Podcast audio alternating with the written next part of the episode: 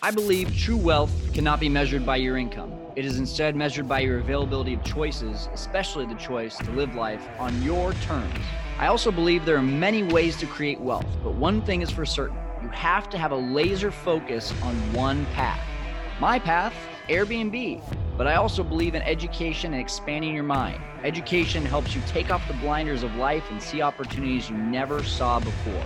Join me on this journey of learning how to create wealth in Airbnb, real estate, and so many more investment strategies. Together, we can conquer the world of investing. My name is Kyle Stanley, and this is the Fearless Investor Podcast. Hey, welcome into the Fearless Investor Podcast. I'm Kyle Stanley, and you're checking us out either on our podcast or our YouTube channel. And right now, I want to make sure that you are using Price Labs in your business. If you're not using Price Labs, I'm telling you, you are losing out on money and you're spending probably a lot more time in your business.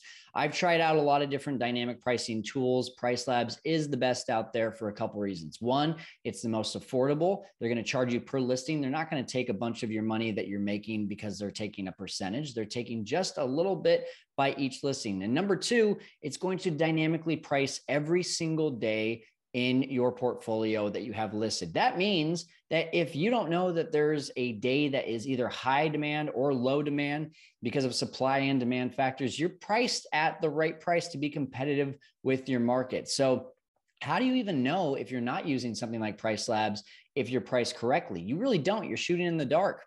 And what about those holidays that you forget and maybe even rodeos or those festivals that you're like, oh my gosh, I forgot that was happening this year. And you missed out on hundreds of dollars per night that you could have been charging. Price Labs is taking care of all that for you. All you got to do, if you're listening on our podcast, go to the show notes of this one which is going to be www.fearlesskyle.com forward slash Stephen Petasky. That's S T E P H E N. Petasky is P E T A S K Y.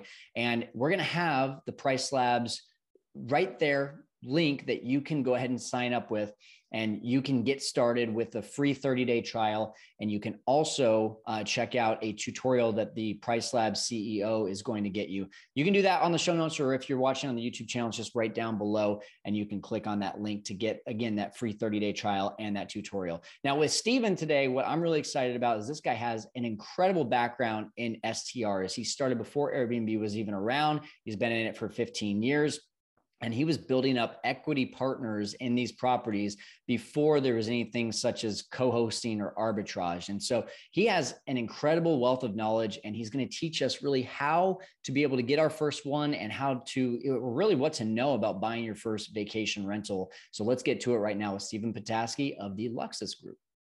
Awesome. Hey what's going on everyone? Kyle stanley here and uh, welcome in Airbnb Masterminders for those of you that are watching live right now, and for those of you that maybe you're watching two weeks later. Um, well, you missed it live, but we are back here with Stephen Petasky with the Lexus, or sorry, the Luxus, not to be confused with the Lexus Group.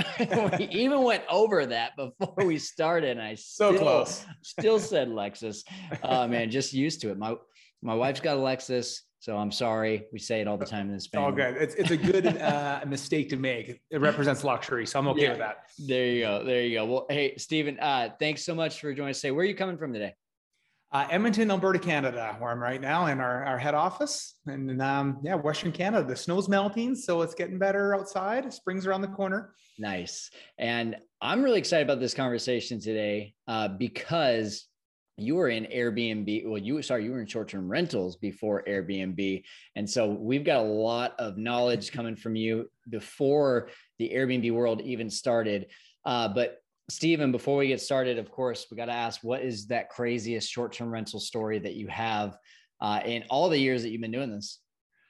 Uh, you know what? I had to think about that one. We've probably had you know 40,000 guest experiences through kind of our various networks of uh, properties and funds and Airbnbs and I had to think of one, but the, probably the, the, it was a good one, but it was a, it was a hard one. It was a good outcome, but I got a call from was a friend of mine at one of our properties in Palm Springs at uh, five in the morning, and there was you know, several rings, and I uh, I got the call in the last. I'm like, why? What's he calling me for? And um, it's like, oh hey steve uh, are you are you awake i'm like no but I, I, am now he goes i'm sorry but we burnt the house down and uh, it was like oh no. Like, first off, which house? We had five, I think, in the area at the time. So I had to clarify. And then um, oh, no. when he shared, it was, you know, certainly a beautiful house, kind of $1.5 million, you know, beautiful home. And uh, you could tell he was just shaking, even sharing the news. I mean, you feel absolutely awful. Totally not his fault. Bad set of circumstances, bad timing, outdoor fire pit, caught one little piece of wood at like two in the morning, and then it kind of transferred in the house, and then the house effectively. We lost half of it, but we had to basically rebuild the entire thing. It probably cost us a $1.1 million insurance claim or so. Anyway, that was a really big test on a lot of things, both on, you know, our safety protocols. Everyone was safe, thank goodness. And our insurance protocols, which fortunately we did have, which is a very good tip. You know, short-term rental insurance is different than residential insurance. Yeah. To make sure you're uh, you're well covered in such an eventuality. So that was the uh, that was probably the toughest story of the bunch. Um, there's lots of unique ones along the way, but that one kind of hit home the most. So what you're saying is the absolute biggest worst thing happened that could have happened. Everyone fears that house burning down and and everything got covered and everything was good. The worst yes. happened to you and now I mean if you, if you're still doing it and the worst has happened to you then I guess yeah. the worst isn't as bad as we think. It's true. And maybe quick, quick hot tip before we get on lots of things, but we built in, unknowing at the time, doing this for 15 years, like a business interruption policy so that we could actually rent another home so our clients could continue to vacation for the year it took to effectively you know, rebuild and remodel the home. So a lot of people wouldn't have that built in. You'll effectively lose all that revenue. So um, I, I, give kudos to the predecessor of my accounting department for setting that up a decade ago, but um, to because it worked. So thanks, very very grateful. Wow, that's awesome. Uh, well, hey, I, am seeing people jump on to this live video now. What's going on, Ray? Thanks for commenting. And if you are watching us live right now, make sure you are posting your questions. As you post questions, we're going to ask your questions to Stephen, who has over 15 years of experience in the short term rental industry. You want to learn from someone today, Stephen is your guy. And uh, again, we are uh, coming here live on the Airbnb Masterminds page. If you're watching this on replay later, uh, what are you waiting for? Got to get in on the Airbnb Masterminds page. We're the biggest in the world now and growing, and want to just keep on bringing you as much value as possible. So today, Stephen is the guy to do exactly that. And um, as you've heard already, lots of experience. That's the worst story I've heard so far. And in, in terms of like the scariest thing that we all fear, and you're still in this industry. So I mean, that's what I love about this industry is that you know you can persevere. So Yes. What what can you tell us, Stephen, about why you got into short-term rentals when you did, when really only VRBO was around? And I'm guessing you were probably using a lot of other different ways of managing and marketing your place. But what was the draw before even Airbnb was around for you? That's a great question. And, and our original business model, and still still exists today around this, this effectively co-ownership. So it's it's basically you know renting, but to a pool of co-owners versus using kind of the the you know the external platforms that could exist and having um, people from outside your network in. So to to explain, in 2006. Uh, my wife was pregnant with our first uh, child, uh, first of two. His name uh, was born in February 24, so just a few couple weeks ago. His name's Cash. And at the time, I, our family loved travel. Like we, my wife and I said, no matter what, we're having children. We're going to continue to travel. We're going to break these kids in early so they know what airplanes, trains, and automobiles are all about. But travel obviously shifts. You know, when you have a child, the hotels are very are tricky. It's it's obviously takes away some of the romantic charm of a hotel. And uh, so we thought, well, why don't we um, buy our own second home? Well, we didn't have any money. We're very early on in our careers. Um, so that was kind of not an option, but we also didn't want the restriction that existed when you have just one home. So then we thought about renting homes which at the time VRBO was it. I mean, it was. Right. I mean, the old term was I VRBO'd it. Well, now it's like Airbnb it. I mean, Airbnb certainly owned the branding space in the STR uh, industry now. But we didn't like the um, the inconsistency, as you, you know, all your followers would know. There just was so inconsistent back then. Airbnb's added a tremendous amount of sophistication to get like consistency and familiarity on product to product, even with individual landlords. Back then, it was like thumb in the wind. You had no idea what you were getting. So we just basically created our own model inspired by some other things we saw in the industry. And we thought, wouldn't it be amazing to have a collection of private homes and uh, we could share them with a group of co-owners. Effectively, it's a, it's a closed loop um, of rental. People that use them are the people within our family. And uh, so we went to 18 friends and family, and uh, everyone, myself, my wife, my parents, and then 16 other families put in 200 grand each raised effectively three and a half million bucks. So we bought three properties, one in Maui, one in Phoenix, Arizona, or Scottsdale, and one in interior British Columbia. Western Canada, like a lake ski property. Nice. And those are our first three properties. And that was uh, 2007. And then it's it snowballed, you know, uh, pretty significantly in the next six, seven years. And so what you're saying is you bought these properties essentially as second homes with everyone, but when you weren't using them, then you were renting them out. Uh, and and at the same time, all three of you who bought these properties, or sorry, not all three, all three of the properties that you bought with this group, they were all able to use any of the properties at any time. Well, it's an interesting spin. We have done that absolutely, where we have the assets that we do. Um, the the co-owners and the equity participants take a little slice of time. We rent it out. That's probably where we really got proficient on the revenue management side on the Airbnb space, mostly with like luxury assets, Tuscany, Palm Springs, um, other hospitality assets it was unique at the time because when we posed that out to the co-owners, everyone loved the idea of keeping it themselves all the time. So I think everyone assumed that we'd use this external time for revenue to go, you know, fill all the empty holes.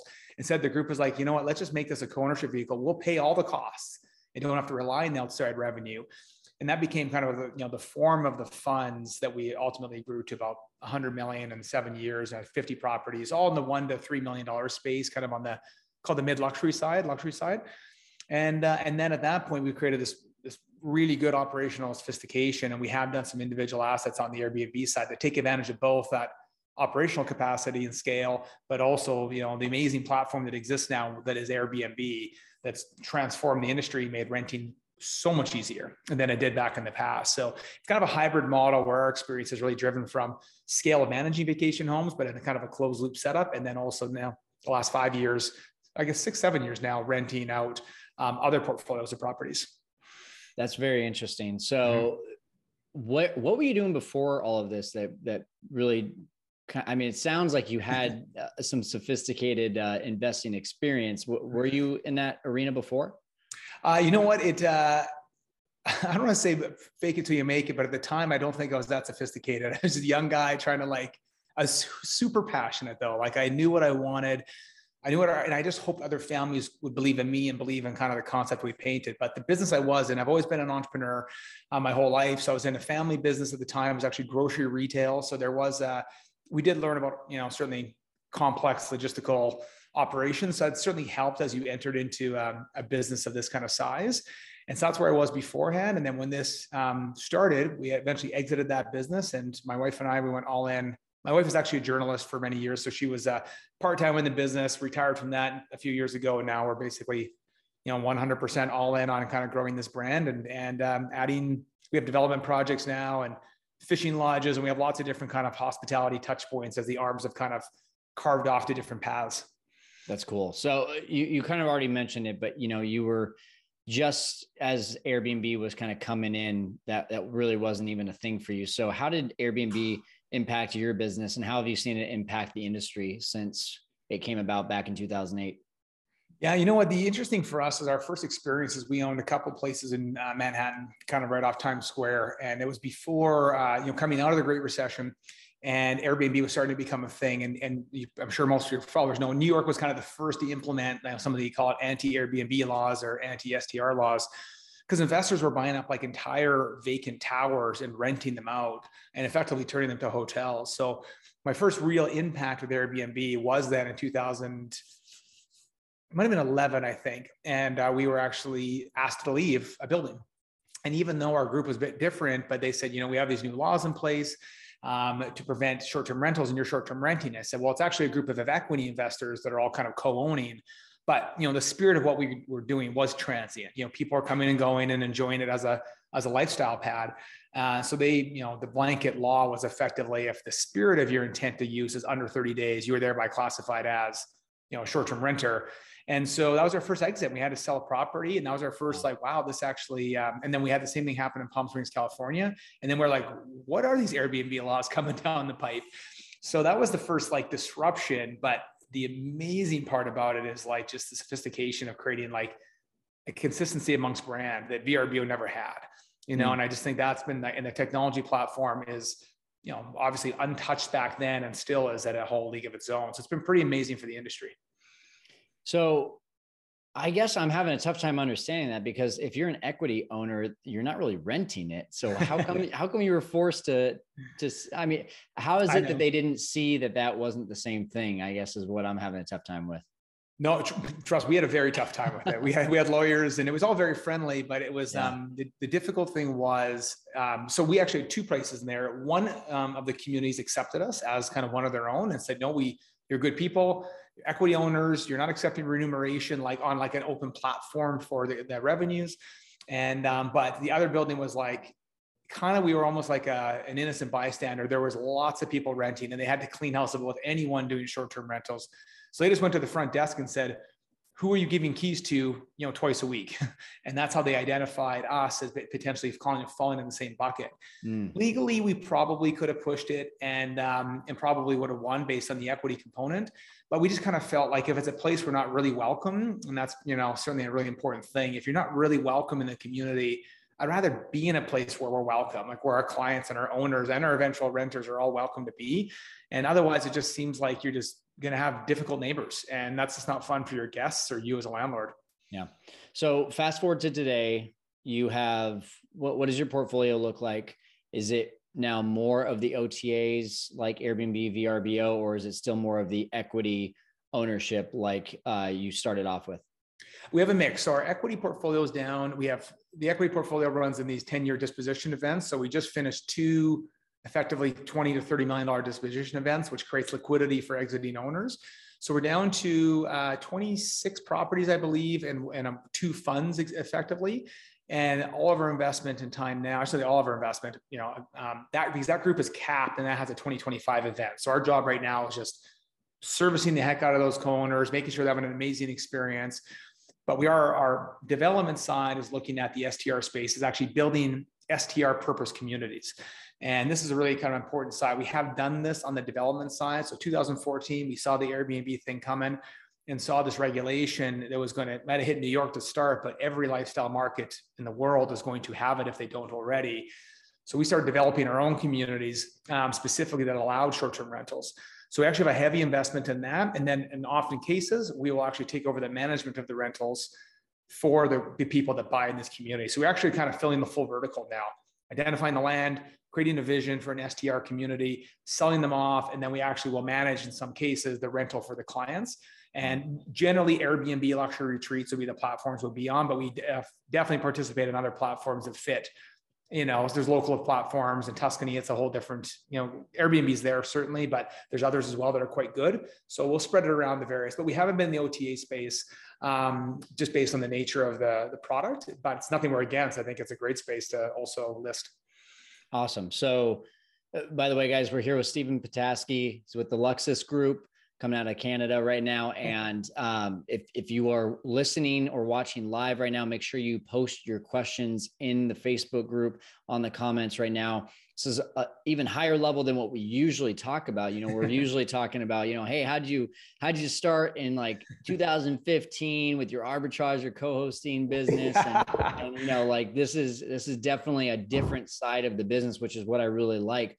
So um, stephen going back to what you said there i think that's super unique. So you're literally developing these communities selling them off and then even coming in essentially as a co-host or as a manager to be able to continue to make money. And that's that's really cool. I mean this this is just really like eh, we talk a lot about hey become a realtor so that you can help mm-hmm. these clients buy a property and then manage. But you're literally hey let me be the developer create the property sell it and then and then manage i mean that's that's creating a lot of different streams of income there so it sounds yeah, like you kind of mentioned earlier you've got a lot of different arms uh, yeah. that are bringing, you know, vertically integrating your business. Can you dive a little bit more into what other ways that you're creating income within your business?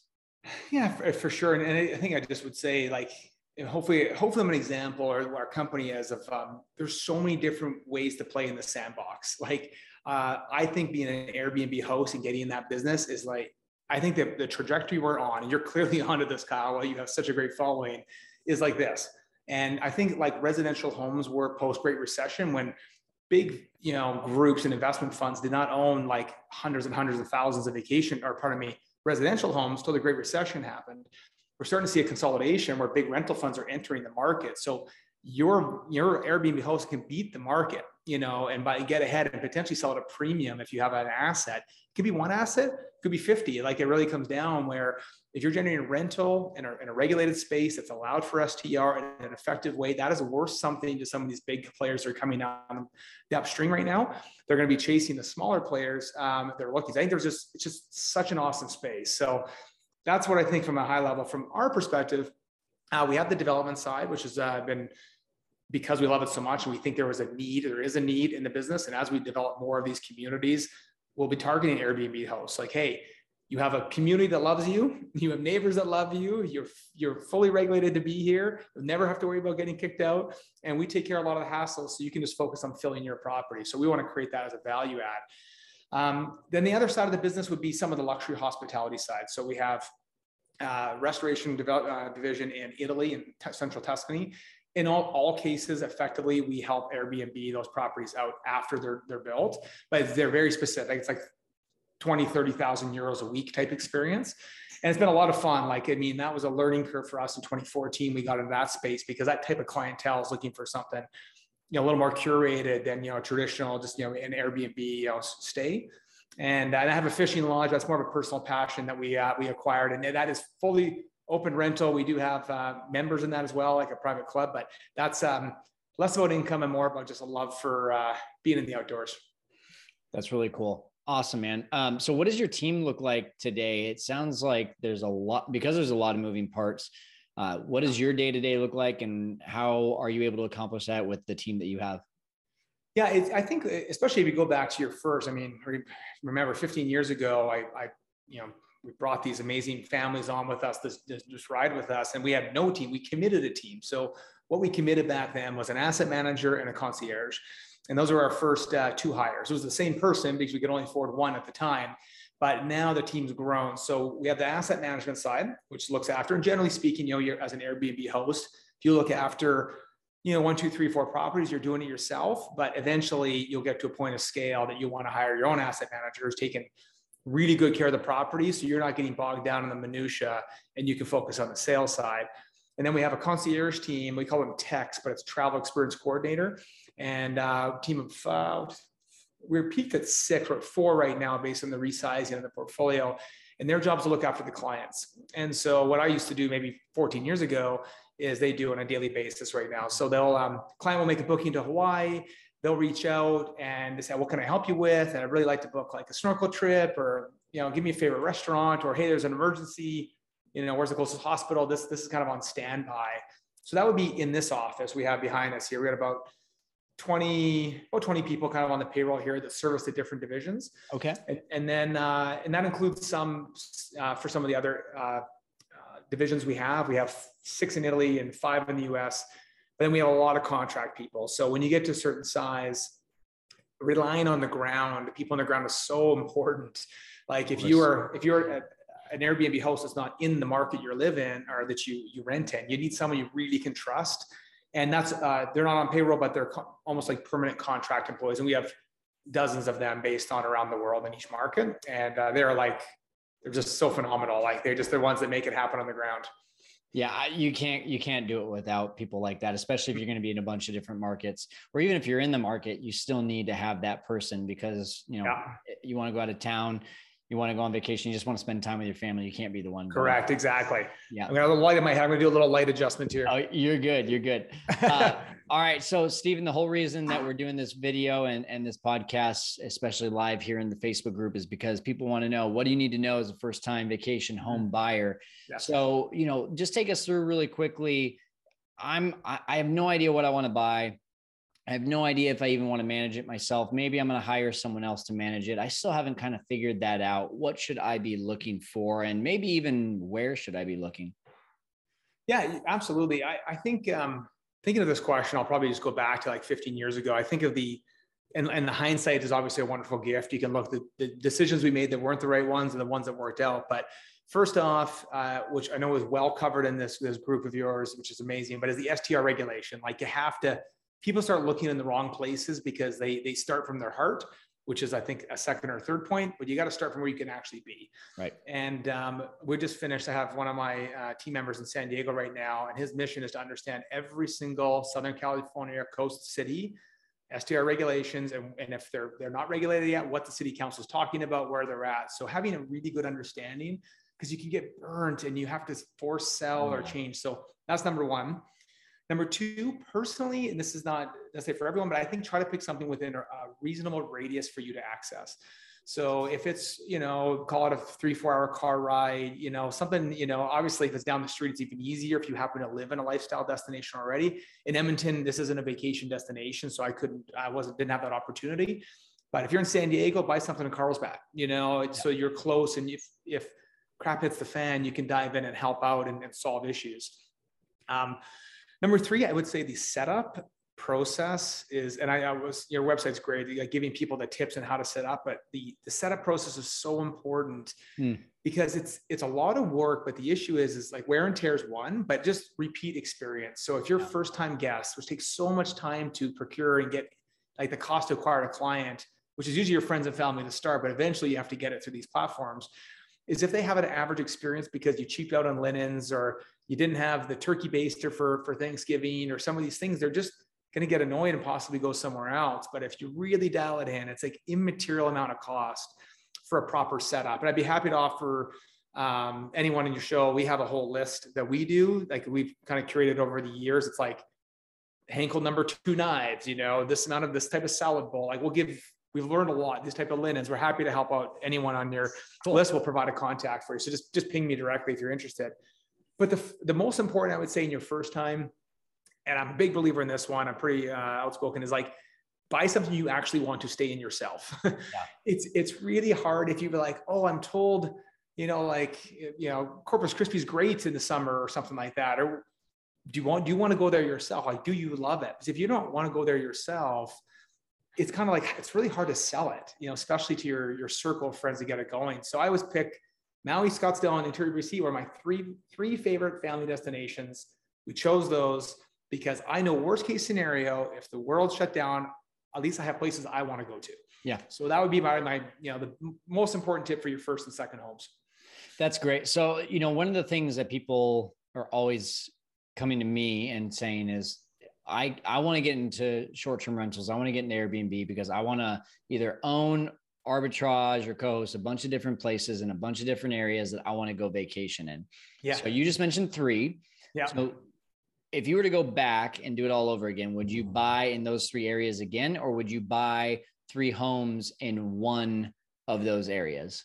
Uh, that like the be- the best question. I'm glad you brought it up because there's scale of two levels. There's like scale at you know our level, like where we have have 50 properties, but in like 35 different destinations, or there's scale in a certain market. If you're really thinking like um, an idea of, of revenue management, operational cost efficiencies, 100% singular destination. Yeah. You just can do so much better by saying buying three places all in the same block or in the same city with maybe slightly different experiences. I, I'll, I will admit we made mistakes and it's very hard to manage multiple places and multiple different destinations. They all have their own cost structures, challenges, idiosyncrasies, STR laws. It's a lot to keep up on. So if you're going to start with a few, I think scale on a destination is a, a more, uh, you'll make your life a lot easier, I promise, and you'll probably do financially a lot better off it as well. I love it. Yeah. And I, I think what you said there, though, you know, you can start there and then you can go to those other areas yeah. that, but again, it, it does come down to your goals. Like if, if it's just a revenue play, then yeah, absolutely. But if it's like a lifestyle play, then I think, you know, go and get those three places in three different areas I just think that it's yeah. going to be more headache for you to manage three different sets of teams in three different areas. So I can attest fully. I know the house. Yeah. I think we peaked at 35 destinations around the world, like different spots. And um, I mean, we have such a good team. I'm so grateful because they've just got such great SOPs that are, are very universal for most setups, but it's retraining a manager in each destination on your specific protocols. And so it's it's honestly hard to scale that way. It's why there's no one really out there that's been able to scale with their wholly owned portfolio mm-hmm. in 30 destinations. It's usually there's guys that own clusters. Like I own, you know, this beach city in San Diego. I have 30 homes. Like that's where guys have seen a lot of financial success.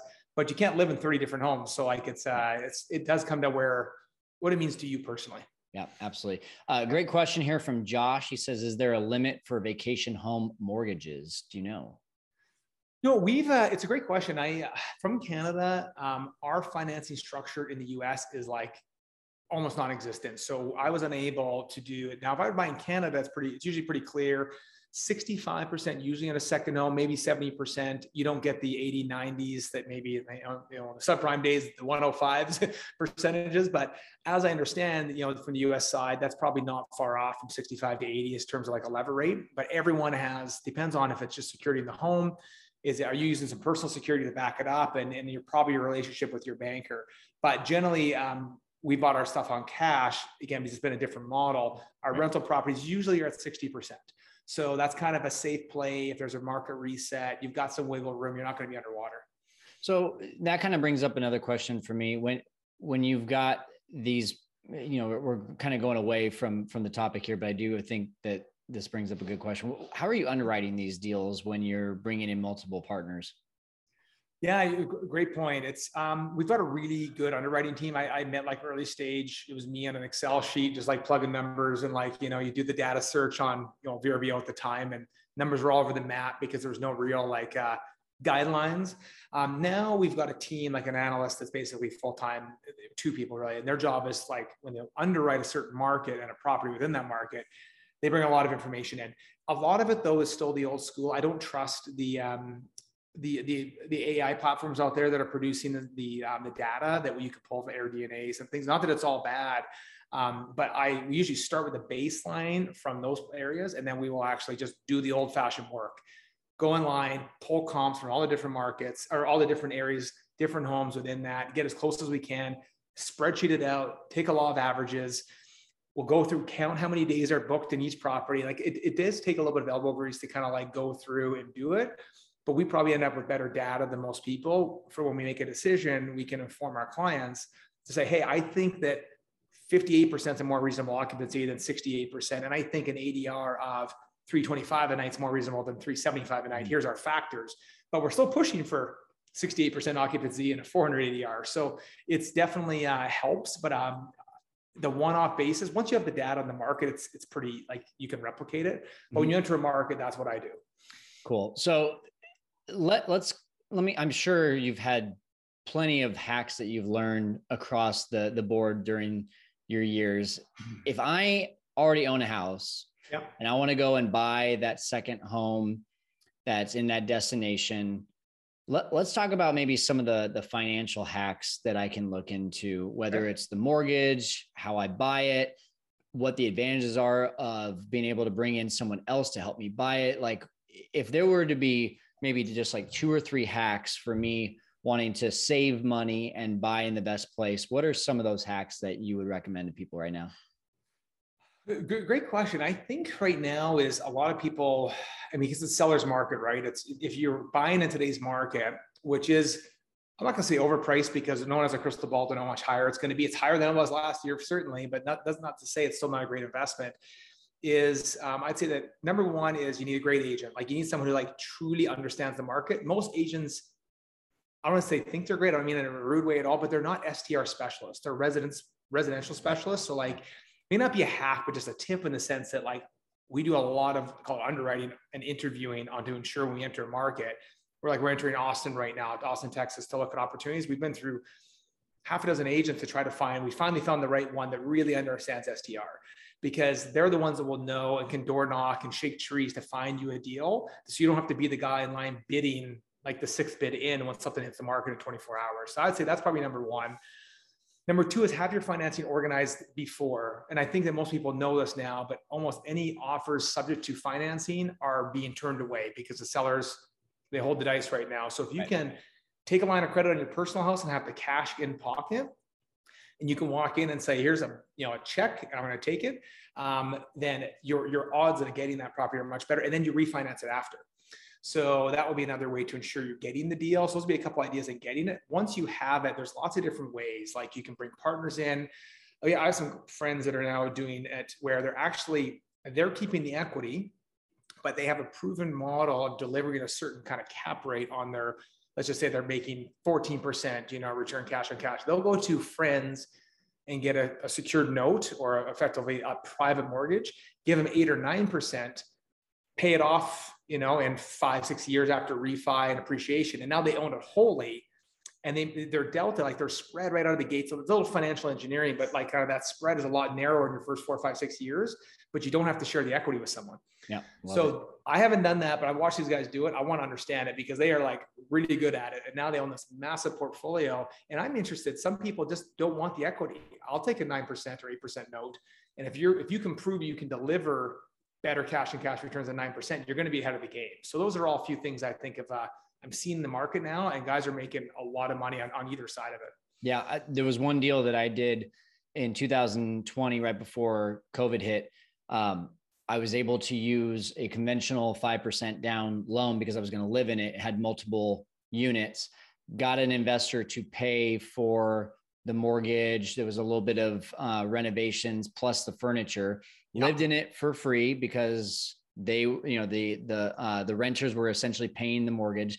I was paying a private note to him for the furniture and he was an equity owner in the beginning, but then we had after two years the opportunity to be able to refinance him out, refinance him off the deal. Uh, he got all his money back plus interest, crazy amount of interest. I think in like two years he made like somewhere around a 70 or 80% return. It was crazy.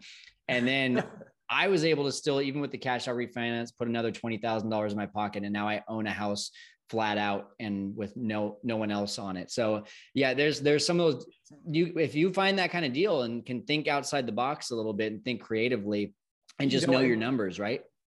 Totally. You like that's exactly what a lot of guys are doing right now. And I think if um, we're not in that specific kind of space, but as I'm starting to see it, I'm thinking I, I might put some money and invest, co-invest with some guys who are doing this because I'm it's very very smart. It's very genius. And you just have to you can think of there's again lots of ways to to make money in this space and that just happens to be another one.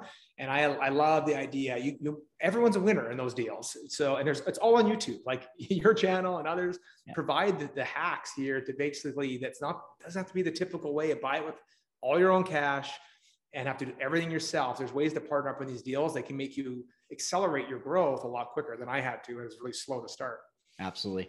Guys, we got about 10 minutes left. Uh, I see a question from Joe. I'm going to ask that here, but please post your questions. We are wrapping up here with Stephen Petasky of the Luxus Group, not the Lexus Group, the Luxus Group.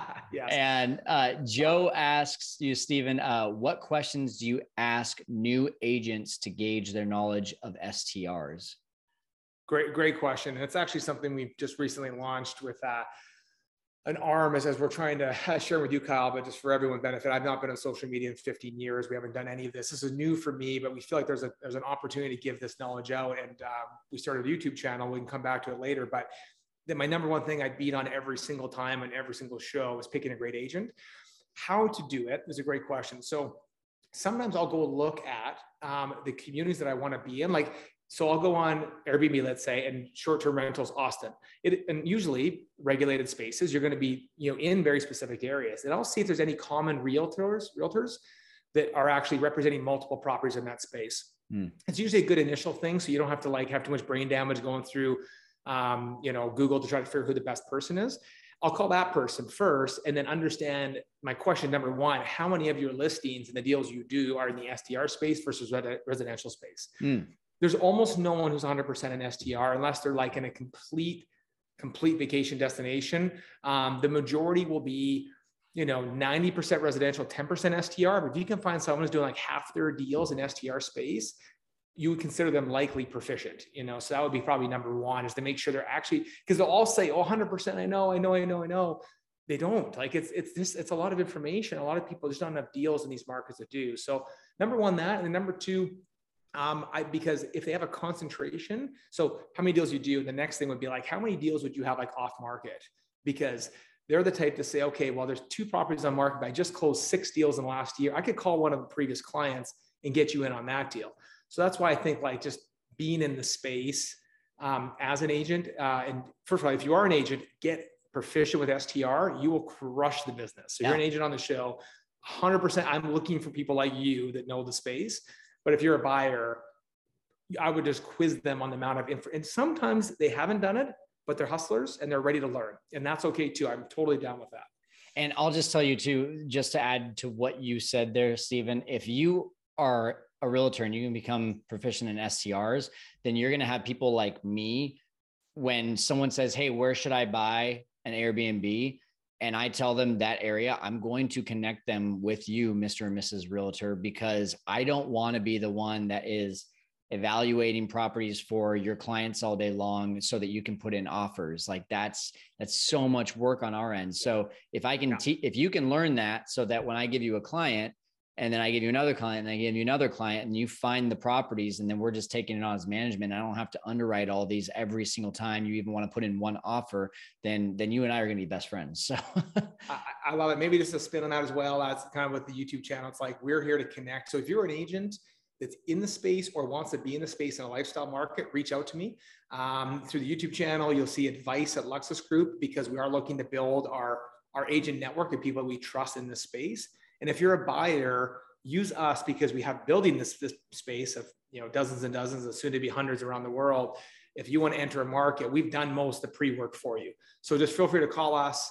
We'll refer you in to two or three people. You pick who's best for you in that market, like who's a good culture fit. And um, that's kind of the value add we're trying to create through this whole YouTube channel and free education. Very nice. Very nice. Again, guys, his YouTube channel is Luxus Group. So L U X U S. Just search that on YouTube and you can go ahead and uh, subscribe, hit the notification bell too. I know Stephen's wanting some subscribers, just got this launch, what, like eight weeks ago, you said? Yeah, just started. It was a soft launch to see like you know, who would jump in. And you know, my mom, she jumped in real quick. It was awesome. I had I got all my staff, they had to do it. So I got to like 20 quick. And then there you go. We're officially launching now. But we'll call this the official launch. So it would mean the go. world to me if you if any of your viewers would subscribe. And cool. I promise there'll be some nuggets of value on that channel. Perfect. That I love it. I love it. All right, I've got one hard hitting question for you before we start sure. to wrap up here. And guys, here's your last chance. If you're watching live, post your question before we wrap up. What do you think of arbitrage? You know what? I'm to be honest, I, I can't give you an informative answer on that because it's, it's only a space of just starting to learn now. I have a yep. friend that's heavy, heavy into it, and we literally have a call set up next week. To he's like, I'm like, I need you to dumb it down for me and explain it. So I'm going to ask you, what do you think of arbitrage? Well, because it's something I, I, actually don't have enough information on to give uh, an actually educated answer. Yeah, no, I mean that that's where I started. So you know, there's. I guess the reason I asked you that question is because there's a lot of people that have been in the business for a while that are, you know, either fans or completely hate it. And so that's why i want to ask that question. But yeah i mean you know what a great what a great world we live in though. And that's why i love this business is you know you've just provided us with some ways that we can go and own properties with creative means and partners and just what an amazing business model that you've created. Mm. you know let's be honest most people are not going to do what you've done 99.9% of people are not going to even be able to picture doing what you've done.